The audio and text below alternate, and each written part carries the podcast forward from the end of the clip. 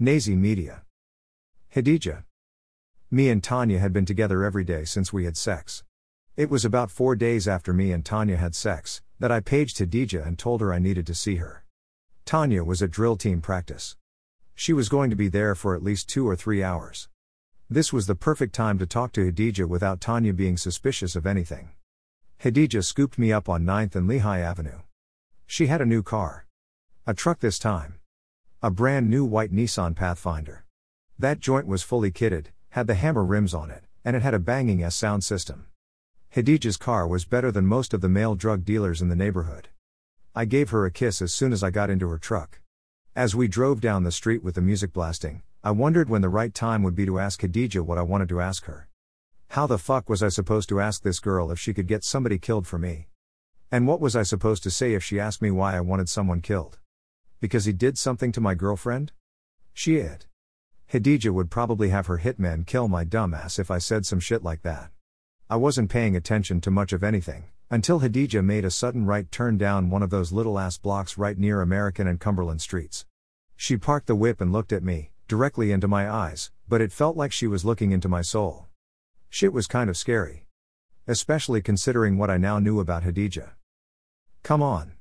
I want to show you something. I got out of the car and followed Khadija. She led me to the front of what appeared to be an abandoned building. Khadija banged on the door 2 times and then knocked 3 more times, a lot more lightly than the first time. A tall bald-headed guy, who appeared to be at least 6'7" and a solid 250-265 pounds. Dude looked like a cold killer when he opened the door. The second he saw that it was Khadija standing there, he bowed his head like he was a servant or some shit. Khadija stepped into the building without even greeting dude. I followed closely behind, as she made a left turn and started heading up a flight of stairs. When we got to the stairs, Khadija opened a door and stepped inside. The second she opened the door, I could hear the sound of voices talking and laughing. As I stepped into the room, I could see the voices were those of 3 grown men, and 2 dudes who looked to be in their late teens. Everybody shut up when Khadija entered the room. She turned her attention to one of the older guys, who I would guess was somewhere in his early to mid-30s. "Where is he?" Khadija asked. The guy nodded his head before he began walking toward the back of the huge room. Khadija followed, and I followed her. We walked into a smaller room, where 2 guys who looked to be in their early 20s awaited Khadija's arrival. Khadija told me to wait right there, while she walked over and talked to the 2 guys. I couldn't see what she was saying, but Khadija didn't look happy at all. Khadija seemed to calm down as the man continued talking to her. When he passed her a black book bag, Khadija looked inside, before she passed it to her henchman. The same one who had let us into this room. Khadija was now smiling like she was having the best day of her life. She smiled as she walked back towards me. "Remember you were saying you wanted to make some money in this game? You still feel that way?" I don't know what made Khadija change her mind, but I was happy. Khadija wanted me to organize and oversee a drug spot around my way. Anywhere I wanted. You know where I picked? Darien and Lehigh Avenue, right where Ice and his crew hustled at. This was going to be perfect. They were guaranteed to fight for that gold mine they called a drug spot. Khadija would have to call in the reinforcements once Ice and his crew made a move on us. Ice was going to get taken care of, bitch-ass Skeeter and his boys would be getting theirs pretty soon too, and I was about to be something like a boss. Khadija wasn't the only person who was having a great day. Everything was feeling perfect as I was telling the squad mine, and Khadija's plans. Well, my plan, but I had Khadija Blanco's blessing, we were going to take over Darien and Lehigh, without firing off one shot. Everything was good up until I told everyone to back down if they get approached by Ice or any of his crew while they were out there hustling.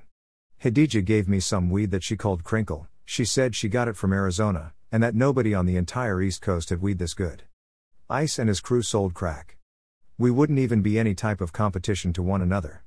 A very different clientele of customers. But, all that didn't mean shit. We were going to step on their territory and sell our product. That shit was basically a declaration of war on any corner in the city. I knew that shit too. I didn't plan on anyone getting hurt. Let me rephrase that, I didn't plan on anyone in my squad getting hurt. Feel me? I was just thinking about getting Ice taken up out of here, honestly. Everyone was somewhat skeptical about not putting up any resistance when approached, but practically everyone agreed to go along with the plan. Apple was the only one to vote against the plan, of course. She still carried the gun she shot Tanya with. But now, she had plenty of bullets, and was itching to catch a body. To Apple, this was the perfect opportunity for her to get her first kill. We all knew Ice and his crew were going to step to us the moment they saw us setting up shop on their block. Apple said if she went anywhere, her gun was going with her. I told Apple we didn't need her services on this go-around. I was going to bring Apple in later. I just wasn't going to let her and that raggedy-ass gun fuck up my money again. This mission was 100% about finesse. No violence was needed to get things done. I thought leaving Apple behind would take all threat of anything going sideways out of the equation. I was wrong. As usual. Me, JB, Damone Jr., and Dog headed over to Darien and Lehigh to set up shop at around 4:30 p.m. We set up directly across the street from ICE's workers, and let everyone in the vicinity know that we had weed out. Almost immediately afterward, one of the workers stepped off. There was no doubt in my mind that he was going to find one of his managers, and ask him what they should do. I already knew the manager for this shift was ICE. And just like I thought, the worker who'd stepped off seconds before, came back with ICE in tow. ICE walked directly up to me. "Da fuck is this shit? Y'all niggas gotta get the fuck out of here. Y'all weird ass niggas know you can't post up out here." I was kind of surprised that ICE was being this bold. ICE was anything but a tough guy. I wondered what was giving him this sudden burst of courage. I didn't have much time to wonder, because the next thing I knew, I heard what sounded like a loud slap. I knew it wasn't a slap I heard. Nah, this was the sound you heard when someone got sucker punched. As I looked to my left, I could see what had happened.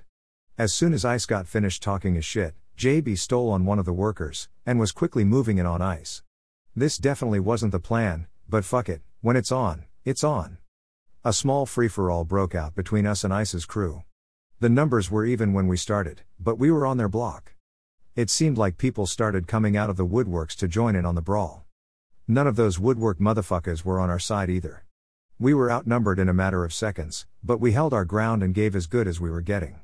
In the middle of the commotion, I spotted RDRR. He got sucker punched from behind. Next thing you knew, RDRR was brandishing steel. I recognized that raggedy-ass gun right away. It was Apple's piece of shit gun. I thought leaving Apple behind would mean leaving that piece of shit gun behind. I was wrong. Everyone seemed to stop when RDRR pulled out that old-ass Roscoe.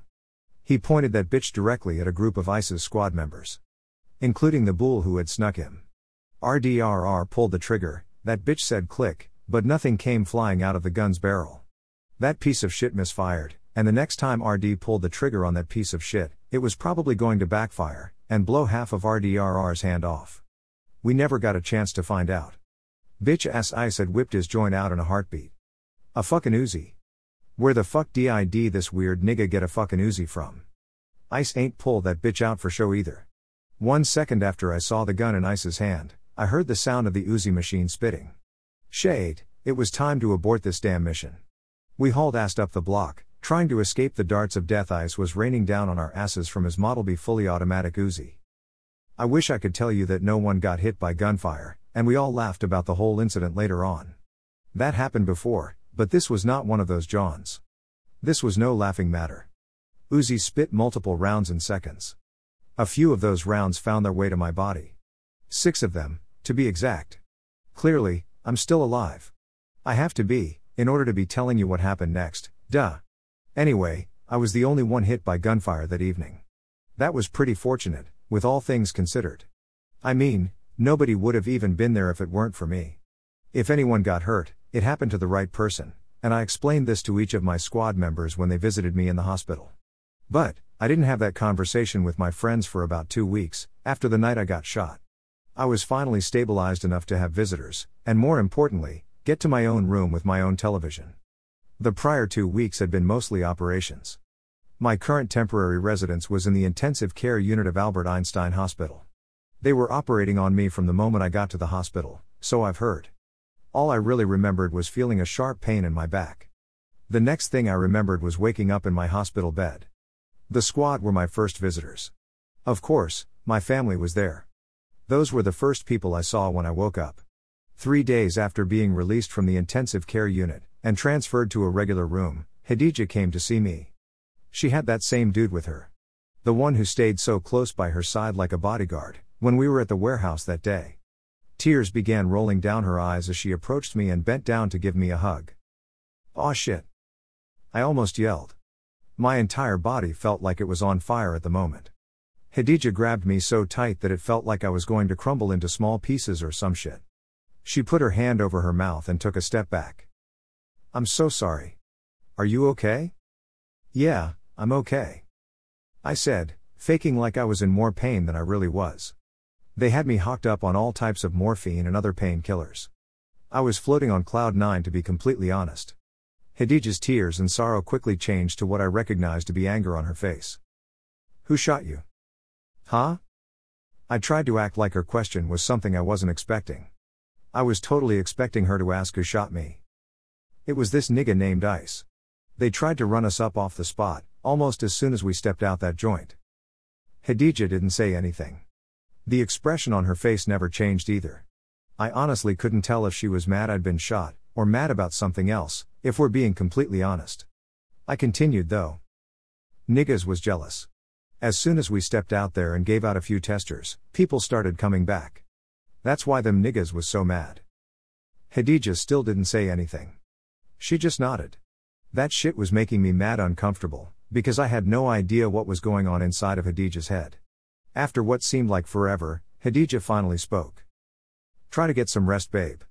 I'll be back to see you tomorrow afternoon. Khadija kissed me on the forehead, before she began acting like she owned this hospital room. Khadija decorated my room with balloons and get-well cards she got downstairs from the gift shop.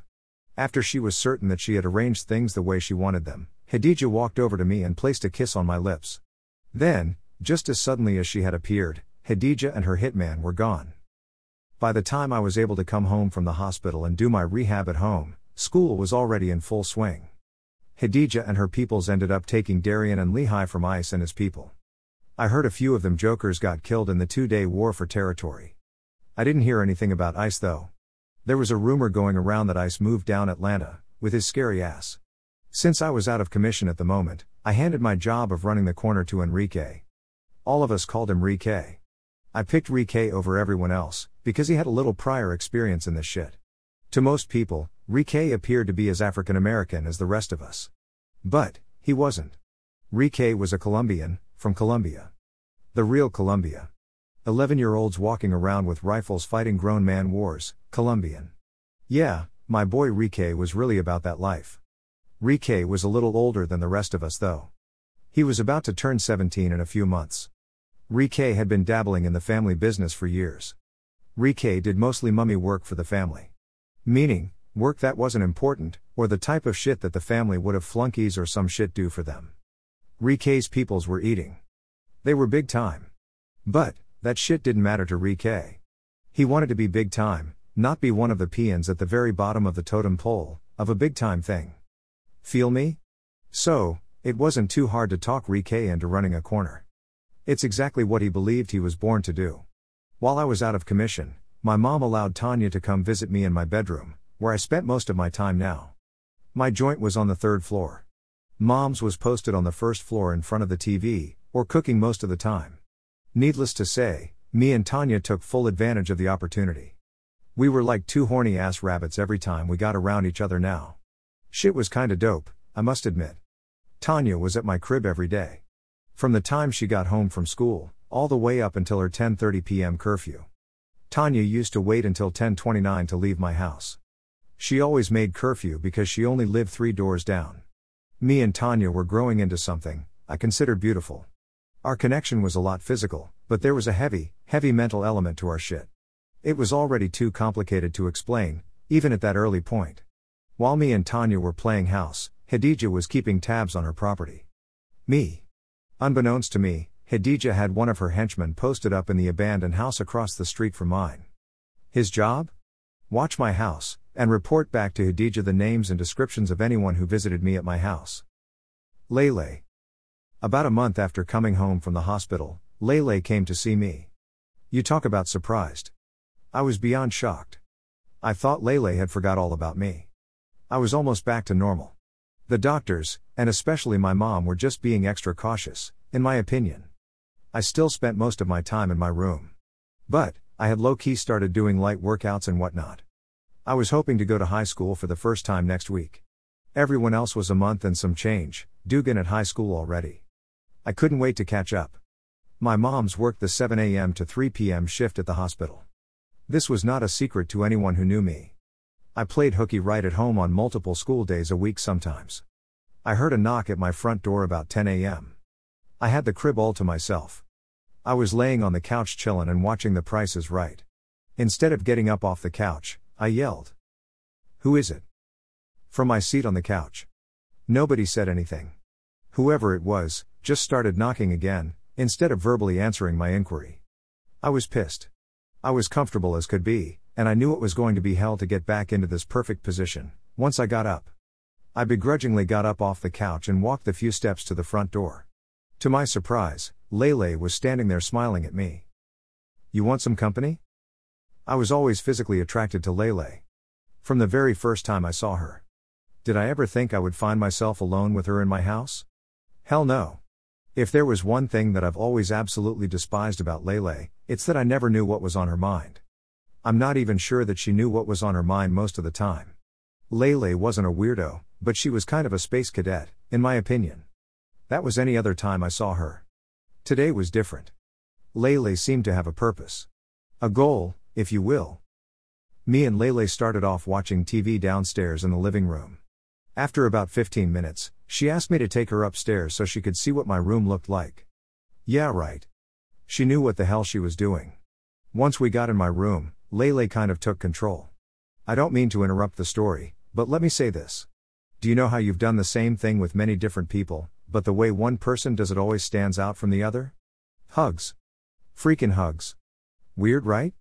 That was Lele's thing. Not sexual hugging, but just hugging. Whenever Lele put her arms around me, it always felt like this was exactly where I belonged. That has always been one of the things I will always remember about Lele. Her hugs. Anyway, on this day, hugging quickly turned into light kissing. Light kissing quickly turned into heavy kissing. Heavy kissing led to what seemed like hours of fully clothed foreplay. Eventually, I had to put a stop to this shit. Not a stop, but it was time to see if this was going anywhere, or was I about to have another bad case of the blue ones? Blue balls for you squares. I reached inside of Lele's shirt as we kissed and fumbled around looking for a strap on her bra. She ain't stopped me. Sis helped my nervous ass. The foreplay turned up a notch once she took that shirt off. More clothes began slowly disappearing as we passionately kissed. The next thing I knew, I was inside of Lele. Not even halfway though. Lele instantly moaned as she hugged my neck tighter. Lele would not allow me to go any deeper than halfway. Every time I tried, she pushed on my chest, or patted me on the back. Don't get me wrong, the sex was fantastic the way we were doing it, but I wanted to hit the back of Lele's walls for some reason. I don't know why, but I really wanted to huff and puff and, anyway, I shot my shot, if you will. When me and Lele began really getting in motion, and our rhythms began to synchronize, I went for it. Like 3 or 4 deep pumps, back to back. I went inside of that tunnel of love as deep as that motherfucking tunnel of love would allow. You heard? I only weighed about 93 pounds, soaking wet. Lele was a little bigger than me. Most likely because you had to add titties and ass into the equation. But anyway, Lele pushed me up out of, and off of her like I was a piece of paper. She jumped up out of the bed and covered her breast and mouth as she stared at me like she had seen a ghost, or some shit. I just sat there wondering what the hell I'd done wrong. I always knew I would do sex wrong at some point in my life. And, here it was. Congrat you motherfucking lations, dickhead. Lele grabbed her clothes from the floor before she turned around and ran out of my room. She was in the bathroom all of 90 seconds, before she left there, and hauled ass out of the house. I just shook my head as I watched the weird ass scene play out right before my eyes. Lele never said a freaking word as she darted through the crib like the Tomb Raider, and eventually, the front door. Some really weird shit, fam. To this day, that shit still ranks in the top 10 weirdest things I've ever been a part of in my life. But wait. The shit gets even weirder. By the time I get to the front door, Lele is halfway up the block. Her and someone else are standing there screaming at each other, and putting hands in one another's faces. I knew who the other voice was before I could even really see her. Tanya. They were about to fight. I could tell there weren't going to be too many more words said. All I had on was my boxers. No shirt. No shoes. Some real Viking type shit. I still ran down the street when the swinging started. I grabbed Tanya since she was the smallest. Tanya and Lele yelled at each other as I carried Tanya off. I was sure that I was going to be the one Tanya was arguing with next. I know she saw Lele coming out of my house. She had to see it, that was just how my luck was set up. All bad. Tanya calmed down faster than I expected her to, once I got her inside of my house. She wasn't even cussing anymore. She just began pacing back and forth, and kind of mumbling under her breath. Whatever was on her mind, didn't seem like it had anything to do with the fight she was just in. Tanya kept doing that weird pacing back and forth shit for another 30 seconds or so, before she stopped, turned to me, and took a deep breath before finally speaking. I'm pregnant. Dash. Tanya never even saw Lele come out of my house. Well, at least, that's what she told me. Tanya said her and Lele were fighting over something that happened in school last year, or some shit. I don't freaking know. After I figured out their fight wasn't about me, or anything I did, I really stopped asking about the shit. Besides, there was a much bigger issue me and Tanya desperately needed to talk about right now. According to Tanya, she got pregnant the very first time we had sex. That was almost 3 months ago. Tanya told me that she not only knew for certain that the baby was mine, Sis also told me that I impregnated her at 9:49 p.m. on Saturday, September 12th. Tanya ain't know what the fuck she was talking about.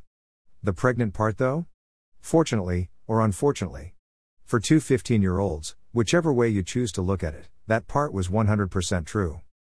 Things got a lot more complicated when I finally got to start school. It was practically Christmas break. I had been out of commission for a minute, but it felt good to be back in the mix of things. I like school, but I like staying home a hell of a lot more, I ain't even gonna lie. My excitement was all about seeing a few people I needed to see, more than anything else. The very first person I needed to see was Enrique. I had a baby on the way. I needed some coin. That little job I gave to Enrique, I was going to need that back ASAP. Especially since the block was moving like a chic fillet ever since Hadija put that good product out there on the block. Speaking of Hadija, I hadn't seen her since the day she visited me in the hospital. She called me on the phone a few times, but no in-person visits. I wonder if Hadija still considered me her young John, or if there was somebody new? I never stopped to think about that. All I'd been thinking about was how jealous Hadija was going to be when she found out about Tanya being pregnant. I never thought about how I'd feel if Hadija had someone new. I was feeling it now though, and I didn't like this feeling, not one bit. I ain't see Enrique at school, but I did see JB, Vic Damone, and RDRR roaming the halls in between second and third period class. Everybody was glad to finally see me out and about. We kicked the shit for a minute or two, before Vic told me the real reason they had been waiting for me to get better. Shit fucked up on the block, fam. You need to holla at your girl Hadija, and do it fast. I'm about 2 minutes off of Enrique's bitch ass, his weird ass homies too. This was news to me. The fuck you talking about? Vic shook his head before he gave me a suspicious look. You really been that far out of the loop? Yeah, I really was that far out of the loop. I had a lot of my own shit going on right now. The very last thing I was concerned about was the block. Enrique was good people. I was the one who brought him into the squad. Enrique is from across town, but he spends most of his time on our side of Broad Street. I met Enrique a few years ago when we played against each other over 15th and Susquehanna Avenue. He was a cool dude. A fight broke out after the game, and Enrique fought with me. He came around the way with me that night, and he's been around ever since. Like I said, I've only known Enrique to be a cool dude. Plus I used to go with his sister Sally Sal. She was my Black Disney princess back in the day.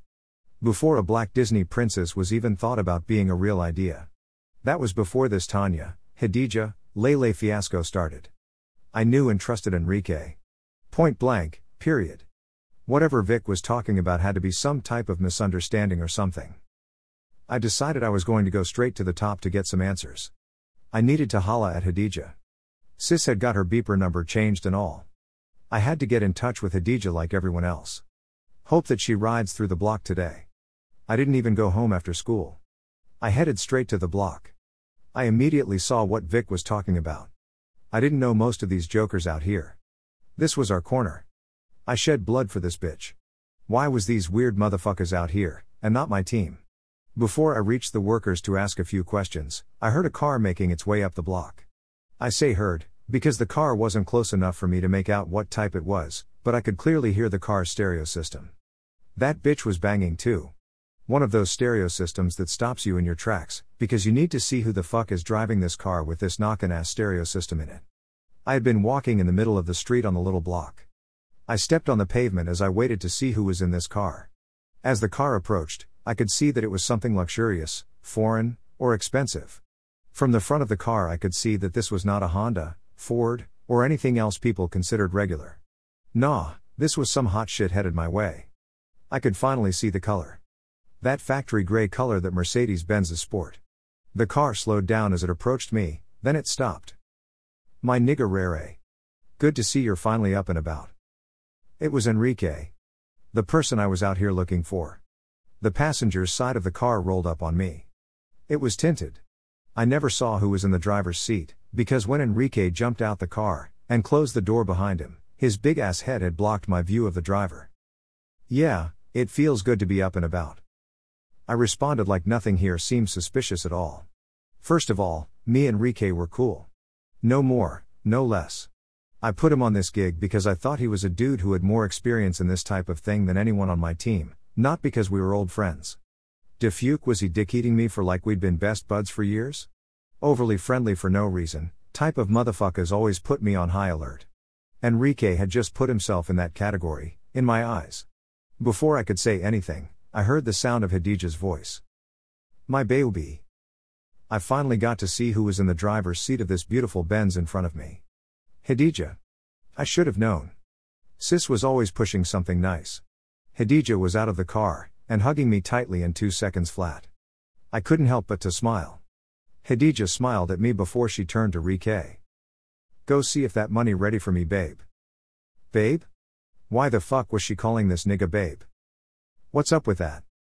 I asked, in what I felt was a calm-like manner. Hadijah looked at me like she had no idea what I was talking about. What's up with what? You calling Enrique, babe? Do you think that's a proper question for a young John to ask his old head John? She was dead ass serious. The look on her face didn't even look the same as it usually did. She was less innocent looking, and more comic book villain looking, all of a sudden. This was completely new to me. It kind of felt like she was talking down to me. Like I worked for her or some shit. I kinda did, but still. What? I asked, clearly confused by her sudden, man, I don't know what the fuck that was. Hadijah didn't say anything. She turned around, walked to her car, and peeled off like she was in a drag race or some shit. This bitch done lost her damn mind. I said, mostly to myself as I continued to make my way down the block. I stopped when I reached Enrique and his homies. The dude he was talking to was face. I didn't know him personally, but I had heard of him. And everything I heard was all bad. Just like these other two weird niggas, Pistol and Pete, that was out here with him. Pistol and Pete were two different people. Pete was a Puerto Rican bull. Pete was pretty much alright with me, but everyone knew not to trust him further than you can see him. Feel me? As for Pistol, honestly, I have no idea when people started calling this nigga Pistol. Bull was in my 3rd grade class back in the day. Long story short, nigga shitted on himself one day. Last time I saw that nigga, all the kids were calling him shitty butts. But at some point nigga shortened that to butts. Last I knew, this Pistol nigga was named Shitty Butts, but now everybody calls him Pistol, cause I guess people think he's some type of killer or something? Yeah, fucking right. But anyway, Pistol and Pete hung out together so much that two people kind of shared one name. You know? Most people called both of them dudes Pistol Pete. Weird, right? So was every goddamn thing else in the hood. As I looked over Enrique's crew, I began to think that Vic may have been right. Enrique's whole little crew looked shady as fuck. I may have made a mistake by letting Enrique fill in for me temporarily. I hope this nigga knew it was temporary. Cause before I could finish my thought, I heard the sound of what I knew was Hadijah's car, roaring up the block. Her car screeched to a halt as it stopped right next to where I was standing. Hadijah rolled down the passenger's side window and glared at me. Get in the car. It was not a request. Just in case I wasn't sure, one of the guys in the black Lincoln Town car, that was trailing Hadijah's car, stepped out of the rear passenger's side of the Lincoln, and folded his hands in front of him as he stared at me. Mexican-looking bull. Not sure if he was Mexican. He could have been Dominican, Cuban, Colombian, or any other Latin ethnicity. At that age, everybody that spoke Spanish was Mexican or Puerto Rican, to me, and a lot of other folks in our neighborhood too. That was all we were raised around back then. Anyway, I wasn't sure what type of Spaniard he was, but I did know for a fact that he was carrying a gun. A big one too. Bull made sure that I saw that shit. Me, Khadija, and the Puerto Rican guy, who I didn't discover was sitting in her back seat until I got in the car, rode in mostly silence. I say mostly because Khadija kept her music playing as we drove, and that shit had that car rockin' like a block party. We drove for a while. The last thing that I remember seeing that looked anything close to familiar or even recognizable was the Ben Franklin Bridge. I couldn't tell you where the hell I was if I had a gun to my head, and the person holding it said he would shoot me if I didn't tell him where we were at. I didn't even really know my way all that well around Philly, let alone some foreign shit right next door, like New Jersey. We were driving for about an hour before we pulled into the driveway of the biggest house I'd ever seen in my life. This was some real television type shit here. The driveway was about the length of a fucking football field. It led up to a huge house that looked like it was built a long time ago, but had been owned by people rich enough to upgrade the joint, but kind of keep the original look. Know what I'm saying? Old money type of motherfuckers. I began to wonder if I even knew the chick driving this car. Who the fuck, scratch that shit. Why the fuck did she even know where something like this was? I met Khadija at the supermarket on Germantown Avenue. In North Philly. Okay, I already knew Khadija was getting some of her money and product from a few dudes she was messing with or whatever. But what the fuck was this? Who the fuck did Khadija know that had the type of money to live in some shit like this? A fucking castle. I refused to believe it was one of those dumbass niggas she was fucking for money and product. So, who the fuck did she know that lived like this? My question was answered when we finally made it to the huge house. Khadija parked and jumped out of the car. She ran over to this very suave-looking 40-something-year-old gentleman, my guess, and hugged him tightly. Dad die. I watched the scene play out from my seat in the car. Khadija had transformed from some type of cold-blooded killer into a daddy's girl in the blink of an eye. It was some of the craziest shit I'd ever seen, up to this point. Chapter 5. Money, Power, and Respect. Khadija introduced me to her father. She didn't say this is my friend Raymond, or this is my boyfriend. Khadija introduced me to her dad as plain old Ray. No explanation or anything. Her pops was clearly a busy man. Even in the little time we stood there, no less than 10 people came running up to him, asking him this and that. One other weird thing. Everybody around here called Khadija's dad Padrino when they talked to him. Khadija told me his name was Gustavo, so I honestly couldn't understand why everyone was calling him Padrino. After talking to Gustavo, Khadija told me she had a gift for me. She told me to follow her, so I did. I looked around the property as I followed Khadija to the back of the house. All I saw was land. As far as the eyes could see. Just green, land. I could now see what this place was. One big-ass property. A ranch or compound type joint. No neighbors, no cops, no nothing out here. For miles. The companion from the car followed along. He walked behind me. Every single time I looked behind me I noticed that his hands were in the pocket of his hoodie, and his gun was not visible on his waist anymore. Was this motherfucker about to kill me? And had Khadija already told him that's why I was here? To be slaughtered.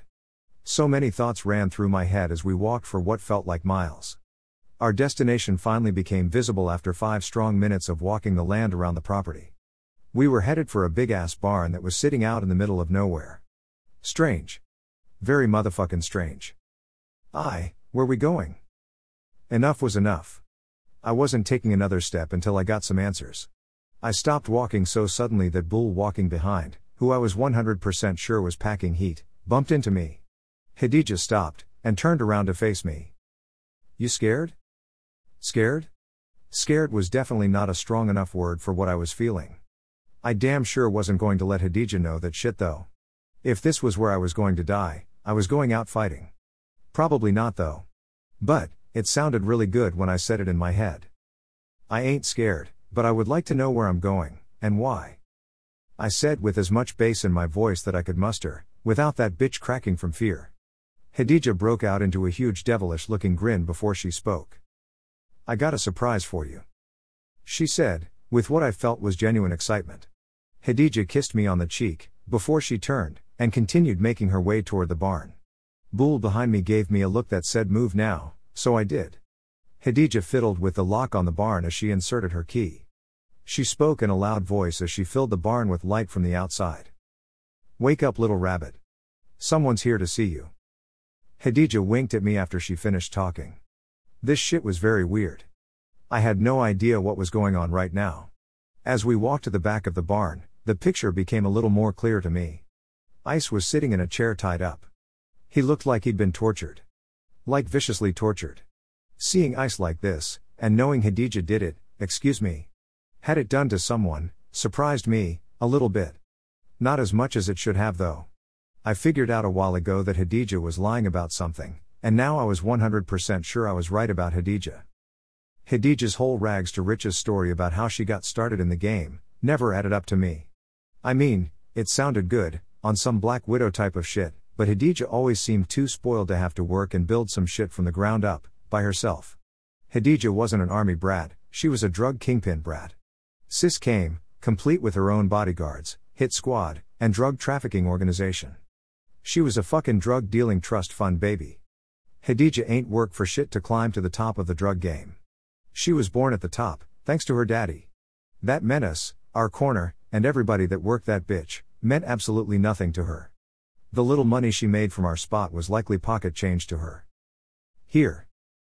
The sound of Khadija's voice interrupted my daydream. She had a gun in her hand, and was requesting/demanding that I take it. Honestly, I knew what it was the moment that I saw Ice. This was a loyalty test, and she was using someone she knew should be easy for me to kill. That's true. I didn't like Ice. I wanted to hurt Ice for what he did to my baby Tanya. But, could I really live with myself if I took a life? Fuck Ice, I'm just talking about the idea of taking a life, any life. Would your conscience ever become a problem? How would you sleep at night? Will you always replay taking a life every time you closed your eyes? None of these thoughts crossed my mind as I took the pistol from Khadija's hands. Ice's mouth was gagged. He'd been sitting there relatively quiet until Khadija passed me the ratchet. I could hear muffled pleas coming from Ice's mouth, but it was the eyes for me. That was the bozy part that told the true story. Ice was begging for his life. I knew it, and he knew, I knew it. I raised the gun and aimed it directly at Ice. I remember putting my finger on the trigger. I heard a loud bang, then I saw Ice's brains on the wall. I never looked at Ice's body after the impact from the single gunshot to the head, knocked him out of the chair, and onto the floor. I remember Khadija's hitmen carrying Ice's limp body out of the barn. I remember hearing the sound of the huge wood chipper I saw outside, being started up. This big-ass machine devours huge trees in seconds. I imagine Ice's dead body was going to be a replacement for a huge tree today. Most of all, I remember Khadija's bodyguard taking the gun from my hands after I shot Ice. I remember that distinctly, because he had a white cloth in his hand, that the gun never touched. Once the gun was carefully wrapped in the cloth, he passed the gun to Khadija, who looked at me and smiled. Dash. And just like that, Khadija owned me. I admit, I was a little slow and naive to this whole underworld thing, but I was smart enough to know when I'd been had. This was definitely one of those. I don't know if a murder weapon and no body was enough to convict a person of murder. Hell, I didn't even know what they did with Ice's dead body. Maybe they cut it up, maybe they didn't. I ain't see shit that happened outside of that barn, I just heard the sound of the huge wood chipper being started up, I pretty much assumed the rest. Like I said before, I didn't know. But, what I did know was that Khadija had that gun wrapped in a towel for a reason. That reason was to let me know she owned me. And she definitely planned on using that shit to her advantage. Meanwhile, me and Tanya managed to remain somewhat cool during her pregnancy. I mean, me and Tanya did what me and Tanya does best while she was pregnant. Argue. But, we managed not to stop speaking to one another this time. This was different. We were about to become a family soon. Tanya stopped going to school when she was about 6 months pregnant. Her mom, who wanted her to get an abortion badly, when she first found out that Tanya was pregnant, was now downright gleeful about the prospect of becoming a grandmother for the first time. I was always with Tanya at school. Holding hands and all of that other lame-ass shit. Everyone in the school knew we were about to have a child, and somehow, someway, that fact had managed to raise both of our popularity substantially. We became the new IT couple at school. In the eyes of our classmates, we had the perfect relationship. I believe young people today would have called our relationship goals. Whatever the fuck that shit means. Weird-ass youngins. Anywho, the truth was usually a lot different than what was being put out publicly. That was our case too. What our classmates didn't see, was that me and Tanya's relationship was anything but goals. I mean, unless your goal was to be completely freaking miserable. From the moment Tanya got pregnant, this shit began to feel like marriage. The fun and excitement was gone. Now it was all about the future for Tanya. That was cool, it really was. But, when me and Tanya started having sex, we were doing it all the time, and everywhere. Outside, inside, at the park, at church, at a picnic. You name the place, and me and Tanya probably had sex there before. That was the good old days. Now, Tanya was responsible, planning for the future, and laser-focused on accomplishing her goals. That shit was boring. I began starting arguments just for fuck's sake. Me and Tanya argued about practically everything, when we were alone and behind closed doors. Publicly though, we were still like Beyoncé and Jay-Z. Tanya was getting on my nerves, but I remained faithful. For my soon-to-be family, more than anything else. When Tanya was about 6 months pregnant, she began rationing the pussy. Tanya was convinced that she wasn't going to have any walls if we kept having sex every day. I had no idea what the hell she was talking about, but sis was hinting at cutting down to once or twice a damn week. This was absolute bullshit. It was like telling a person who ate 6 or 7 meals a day, for 6 months straight, that he was only going to be getting one meal for the foreseeable future. Nah, I had to cheat. Nah, that's not true. I wanted to cheat. It seemed like Tanya cared about all of this other shit more than me. I wasn't even sure that she really cared about me anymore. But, if there was one thing I knew about my baby Tanya, she was an only child, who never liked sharing her things with other people.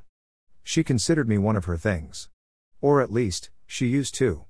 I was out to find out if she still felt that way. Guess who I just happened to run into 3 days later at the Red Fox Deli on Germantown Avenue? Ms. Motherfuckin' Lele.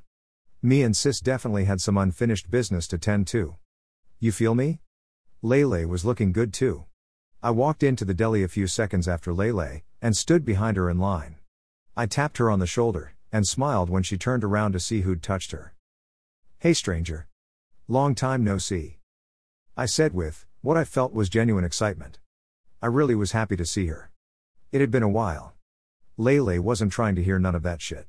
She rolled her eyes at me, before she turned back around. Her attitude with me kind of caught me off guard, but it wasn't enough to get me to back off.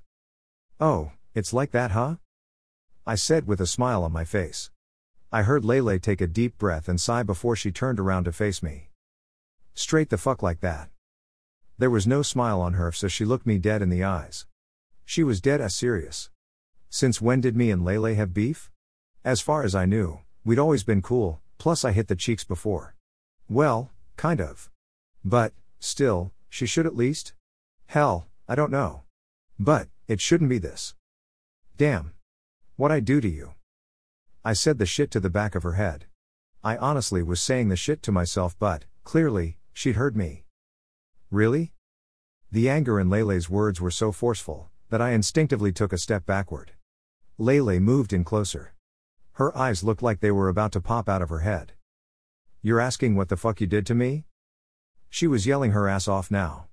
Everybody in the deli were staring at us. Not the sneaky kind of staring either. Motherfuckers, and there was on some straight up staring at us on some I don't give a fuckingly type shit. You know? Everybody standing around was watching a movie, and gave zero fucks at all about anyone thinking they were being nosy. I'd always hated being the center of attention, especially like this. "Yo, you drawin' right now, fam?" I practically whispered, in hopes of diffusing this situation before it really blew up. Old girl was having none of it. Lele got even louder. "Da fuke? How I'm drawing and you the dumbass that made me squirt in under a minute. I can't even close my fucking eyes without thinking about that shit. I hate you." Confused wasn't a strong enough word to describe what I was feeling as I stood there. The very worst part of it was that I had no idea what squirt meant. At this time, we didn't have access to as much porn as y'all currently do. Shit was all about VHS tapes in these days. Worst part, every porn I ever watched was about 20 hours long. 20? Who in fuck's name is watching that much porn? Anyway, long story short, I had no idea what squirt meant. That bothered me. What bothered me more though, was that everyone else in the deli seemed to know what the shit meant. Before Lele said the word squirt, hers was the only voice you could hear in the place. The minute she said "made me squirt," the deli sounded like someone had just hit a buzzer beater, against the home team. Shit was mad embarrassing from where I was standing. It got downright scary when Lele ran out of the deli crying. Now all the attention turned to me. Every single person in the deli was staring at me. Just me this time. Lele was gone. I didn't even order anything. I took the walk of shame out of the deli, while everyone in the place stared at me. Some even giggled. I was ashamed, of what though? I stepped out of the store, walking down Germantown Avenue with my head down. I was deep in thought. I needed to figure out what squirt meant. Maybe that would explain why Lele got up and ran out of the room like that. I was deep in thought as I walked down the street, head down the whole time. As soon as I crossed Huntington Street, I walked directly into the lion's den. Those dirty-ass niggas was standing in front of Mei Ling's Chinese store. I didn't call those weird-ass niggas dirty. That was the name of their damn gang. Well, not exactly. This particular group of weirdos called themselves the Dirty Dozen. We called them the dirty niggas. But, still, they did not fuck with us, and we did not fuck with them. There had been kind of a peace treaty for a while. That shit was over now though. There was a 100% chance of bullshit in tonight's weather forecast, if I kept walking this way. You feel me? We'd had beef with these weird niggas since I could begin remembering anything. We were right in the middle of one of those 1,000-year wars with the Dirty Dozen. The shit seemed to never end. It wasn't always beef, but when it was on, it was on. The Bull K from the projects got jumped around our way a couple days ago. People were always getting jumped by somebody, somewhere.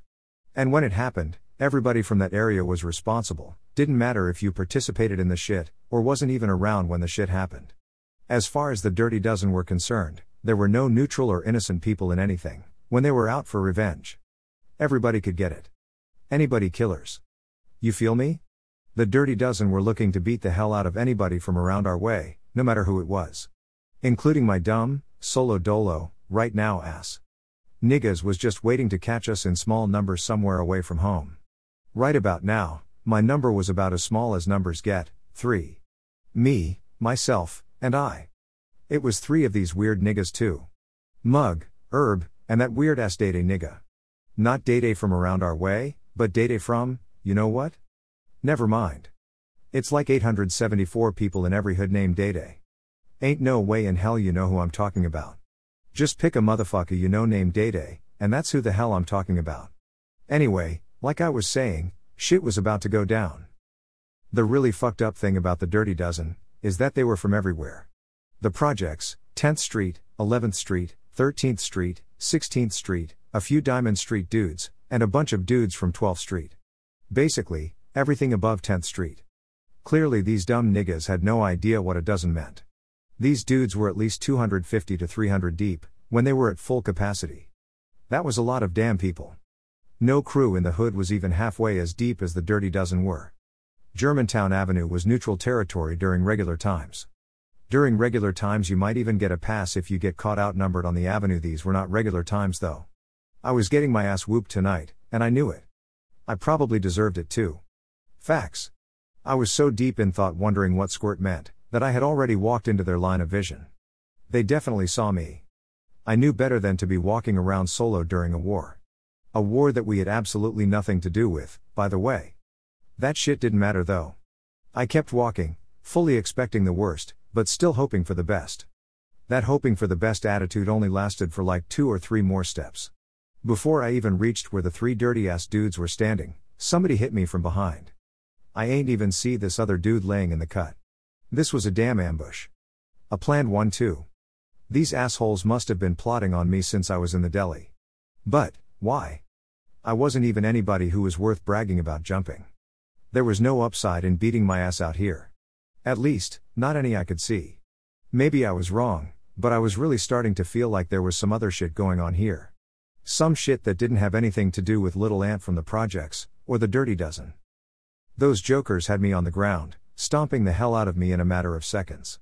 This may sound like some movie type stuff, but I promise you, the shit I'm about to tell you 100% really happened. I should know, I was there, dickhead. As I shielded myself from the onslaught of Dirty Tims landing on my head, out of the corner of my eye, I spotted a figure heading my way. I don't remember it being foggy that night, but the figure seemed to appear out of nowhere, and stepped out of the fog, like a superhero or some shit. The shit didn't feel real. As a matter of fact, at first I thought this was what people always saw when they were getting stomped half to death.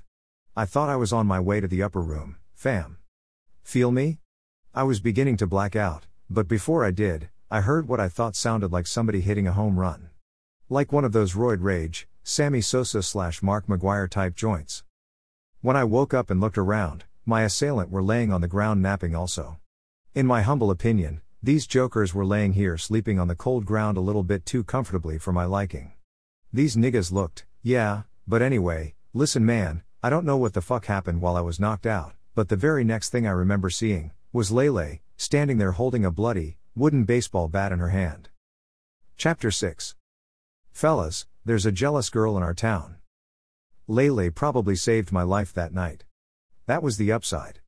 The downside was that my assailants were dead. Of course, me and Lele fled the scene of the crime. Of course, we fled the scene together, and... you guessed it, of course, this was an event that was going to create a lifelong bond between us. Just like Khadija having my fingerprints on that gun.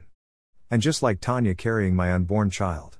We were all still just teenagers, but it was beginning to look like us four were going to be bonded for life. Part 2 coming soon. Check out http://www.yorkboundpublications.com for more books by Louis Leach III aka Karim Abdul Rahman and other Yorkbound Publications authors.